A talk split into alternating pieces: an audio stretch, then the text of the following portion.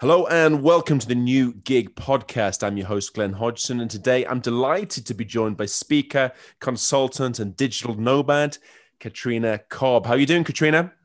I am excellent, Glen. Thanks so much for having me on.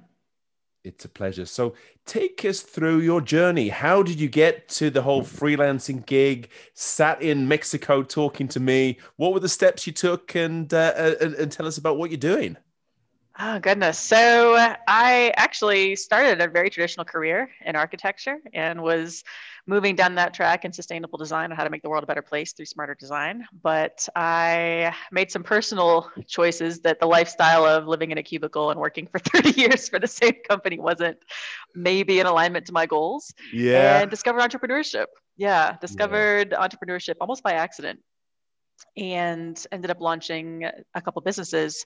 And in the course of that, discovered the world of coaching and consulting, discovered all these things, and had the itch again to make some changes. Right. And find a way to travel and have a bit more of the lifestyle freedom that really the modern day has has made a possibility for for those that have a little ingenuity and a little will to to do things differently and yeah. sold everything and that was three years ago and i've been working through latin america in yes. six seven different countries having a chance to explore new cultures while also working with clients all over the world on their own yeah. businesses and what they're doing so my goodness so it's a real uh, a, uh, uh, a real world turns upside down kind of situation for you, Katrina, to really sort of Definitely. say, that's it. Yeah. And what was the kind of the tipping point? Because it's it's interesting when I speak to people who go through these uh, the, the, this kind of sort of uh, realization stages. What was kind of the t- tipping point that you thought, well, you go from this seems like a good idea. I want more flexibility. I want to be able to travel to actually saying, right, I'm going to get up and I'm going to do it. Uh, I think it's it's two parts. My my upbringing, I grew up with a parent in the military, and so I'm I'm used yeah. to moving around, having a new front door, a new home, a new environment, a new social circle every other year or so, yeah. and that transition sort of stuck with me. The idea of discovery and new new places, new things to learn, new people to meet, that was always kind of at my core. When I when I started my first on-site location, brick and mortar business, I, I got down in the weeds of my first business and became a bit of a workaholic.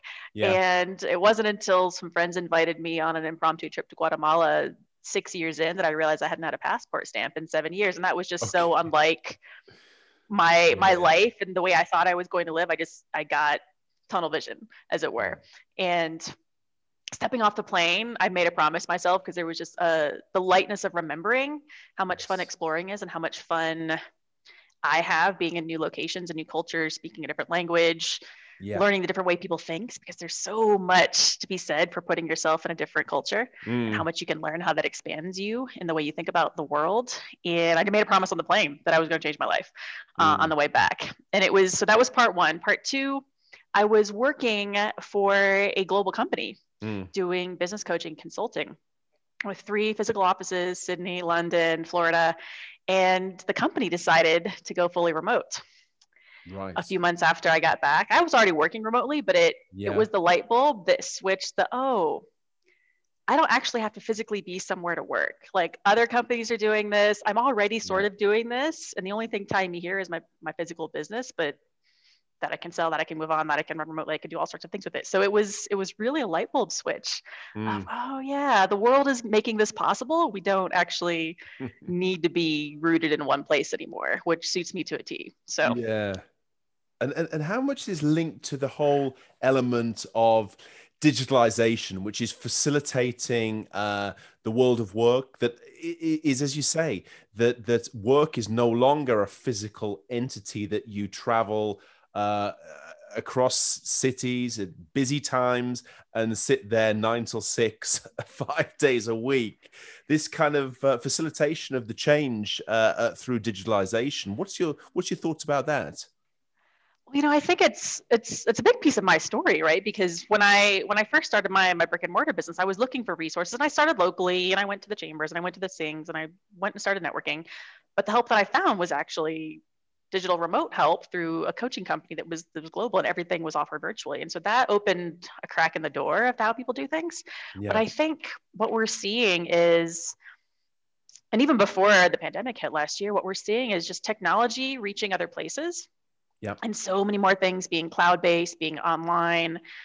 It's it's really opening up opportunities for everybody to to think a little differently about what it means to work, what it means to deliver value, what it means to leverage your genius and serve yeah. people in creative ways. And I think it's it's only going to be an increasing trend. So it was a big reason that facilitated me growing. And even once I started researching what it would look like to be a digital nomad and, yeah. and do this fully remote online digital work opportunity for myself and entrepreneurship, more and more countries that now have the infrastructure, even to to have decent speeds of Wi-Fi, to have connectivity, to mm-hmm. have these sorts of things in place, it's really becoming a huge boost to their economies and attracting sort of a next level of of not just tourism opportunities, but of kind of work and economic opportunities. So it's it's interesting seeing the trends, and it's been a huge piece of how I've sort of navigated the last mm. couple of years.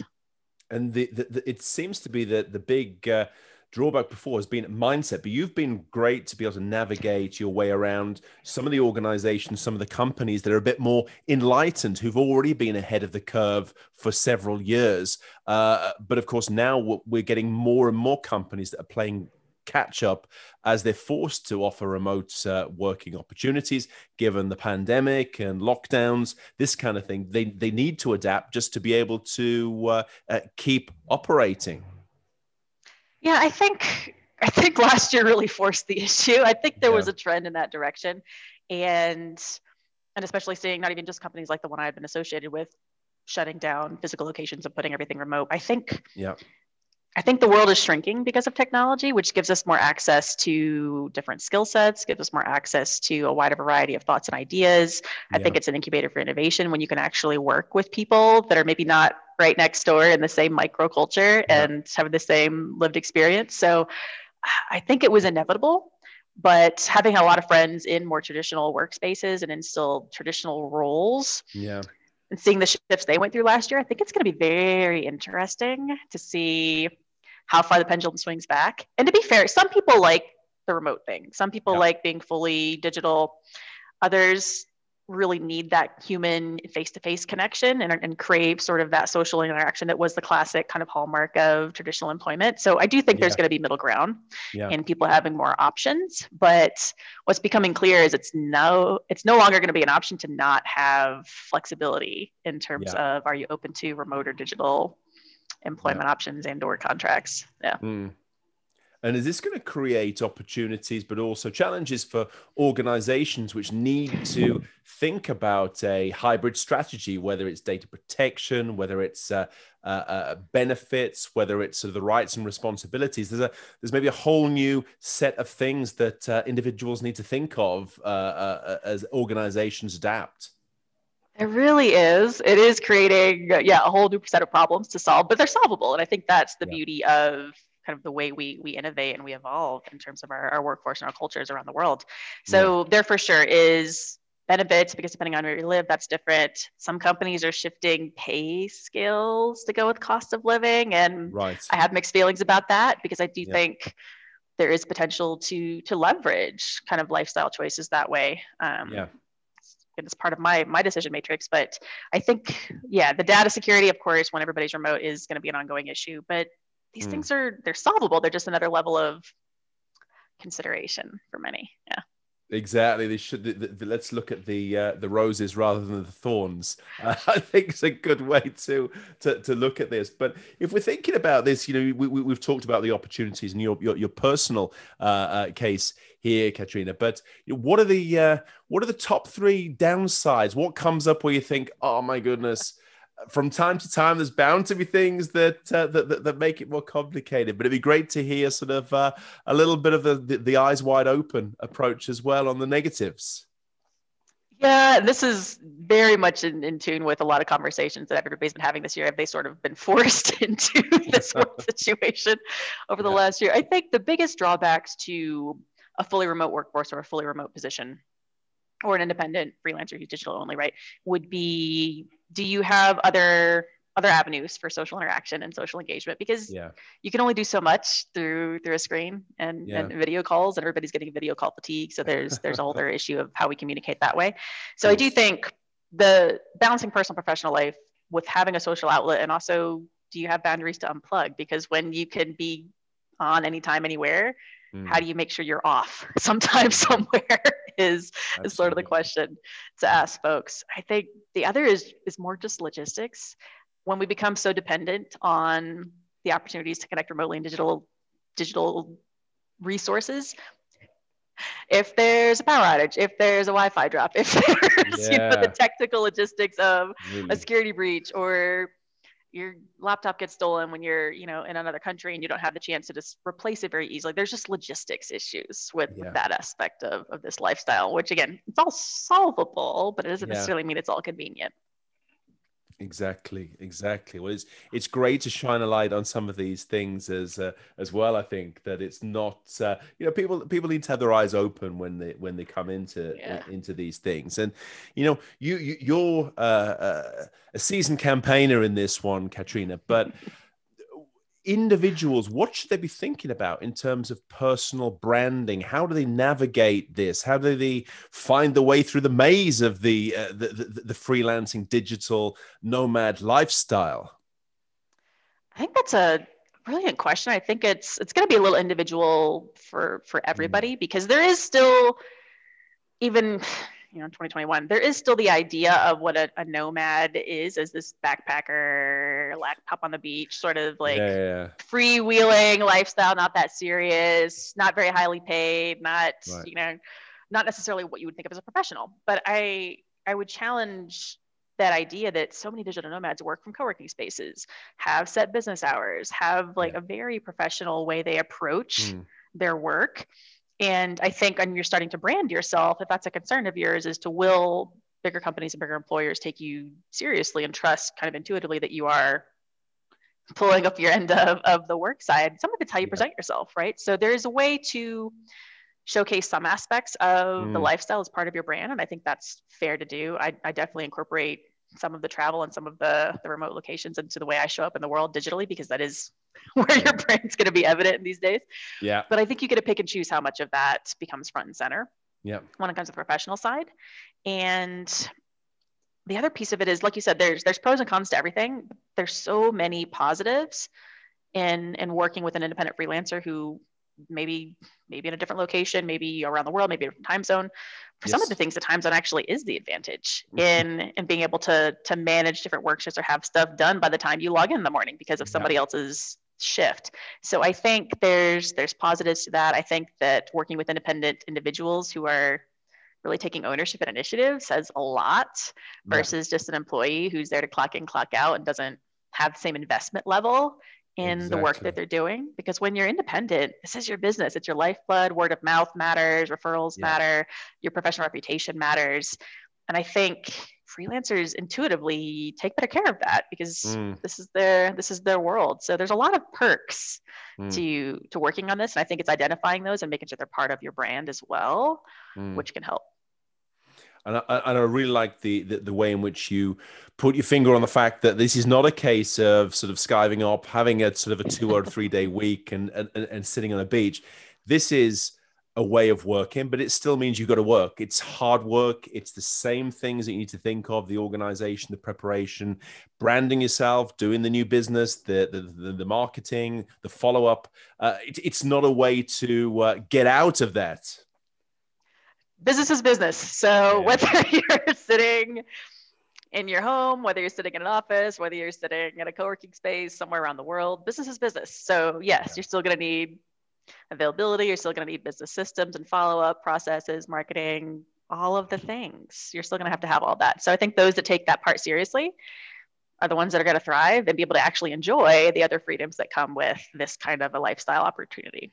Yeah. So it's doing things properly. There's no excuses, no shortcuts when it comes to doing the business in in in the right way. And you know what what do you think the future holds here, Katrina? You're you're, you're living and working this every day, but we're also seeing the trends. Um, globally that that that the sort of freelancing digital nomad lifestyle is certainly more attractive both for individuals but also companies who want to put in place a gig strategy so what's your uh, what's your thoughts and uh, uh, and expectations for the future Well, I think it's a couple of things. I think companies, to your point, are recognizing that this is an opportunity to tap into some really great talent yeah. if they can can structure it that way. But I think thinking globally, what I'm seeing and what I'm excited about is more more countries and more governments seeing that this is a trend yeah. and making new visa accommodations for this sort of a lifestyle, trying yes. to actually attract really intelligent people to come live and work in their countries and experience their cultures and invest in their economies yeah. and make that easier to do because that, that has been a barrier for mm. people that like the opportunity to be global the legalities of it has been a barrier but we're seeing some encouraging trends and i think that's only going to continue so i'm very mm-hmm. optimistic about that side of it in in making this more of an accepted accepted way of working and reducing yeah. some of the red tape that prevent people from experiencing other cultures, investing locally in other cultures, yeah. and still contributing to the global economy and those sorts of things. So I'm excited about those two those two aspects. So it is a, a rosy future that we should see for for the the sector and for individuals.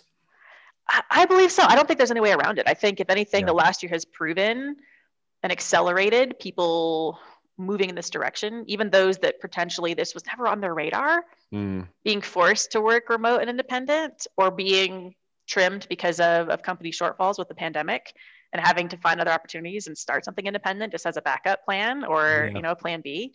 Yeah. Now they're discovering what's what's mm. possible with the independent freelance sort of consulting lifestyle. And it doesn't always have to be digital nomads you can still do that from you know your home office but then erase a commute right? Spend more time with quality with family be able to reprioritize your schedule and accommodate for the other things that are happening in your life even if it's not travel.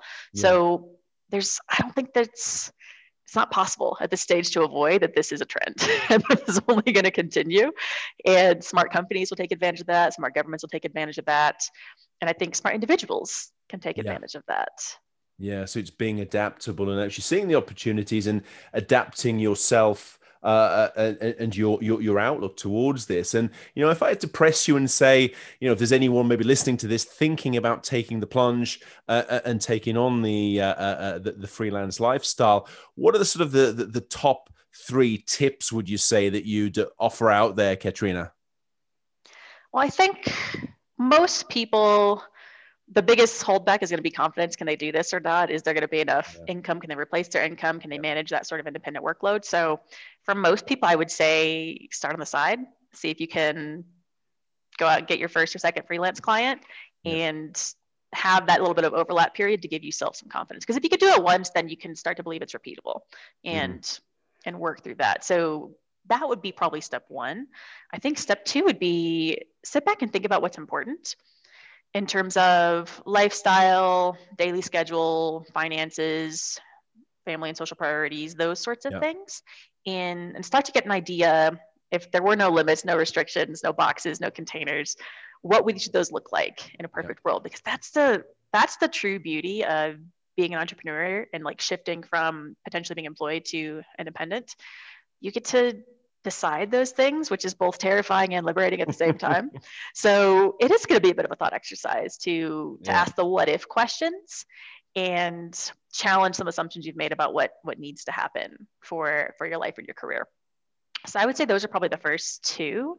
Yeah. And three would just be have a little fun and go for it. I don't know. There's there's no other simple way to say take a leap of faith, rip the band-aid off, trust yourself enough to figure it out yes. and put yourself in circles of people that will help you figure it out. Maybe that's the that's the third step is if this is something you want to do look for the communities of yeah. freelancers of independents uh, look for the coaches and mentors and resources in that that realm because there's a ton at this stage of the game as well.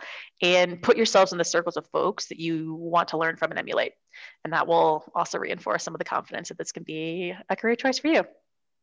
Excellent. Well fantastic advice hints tips, but also the uh, the first person um, examples and experiences. And it's an, an, absolute pleasure to have you on, Katrina, and to be able to share and uh, s- s- show that this is something that's possible, and you live through experience, and uh, you're taking this forward. So uh, it's absolutely fantastic to to have you on. Great to hear your thoughts, and uh, wish you every success as you go forward. Thanks so much, Glen. Appreciate the conversation you guys are having and happy to contribute. Pleasure. Thanks now. Thanks.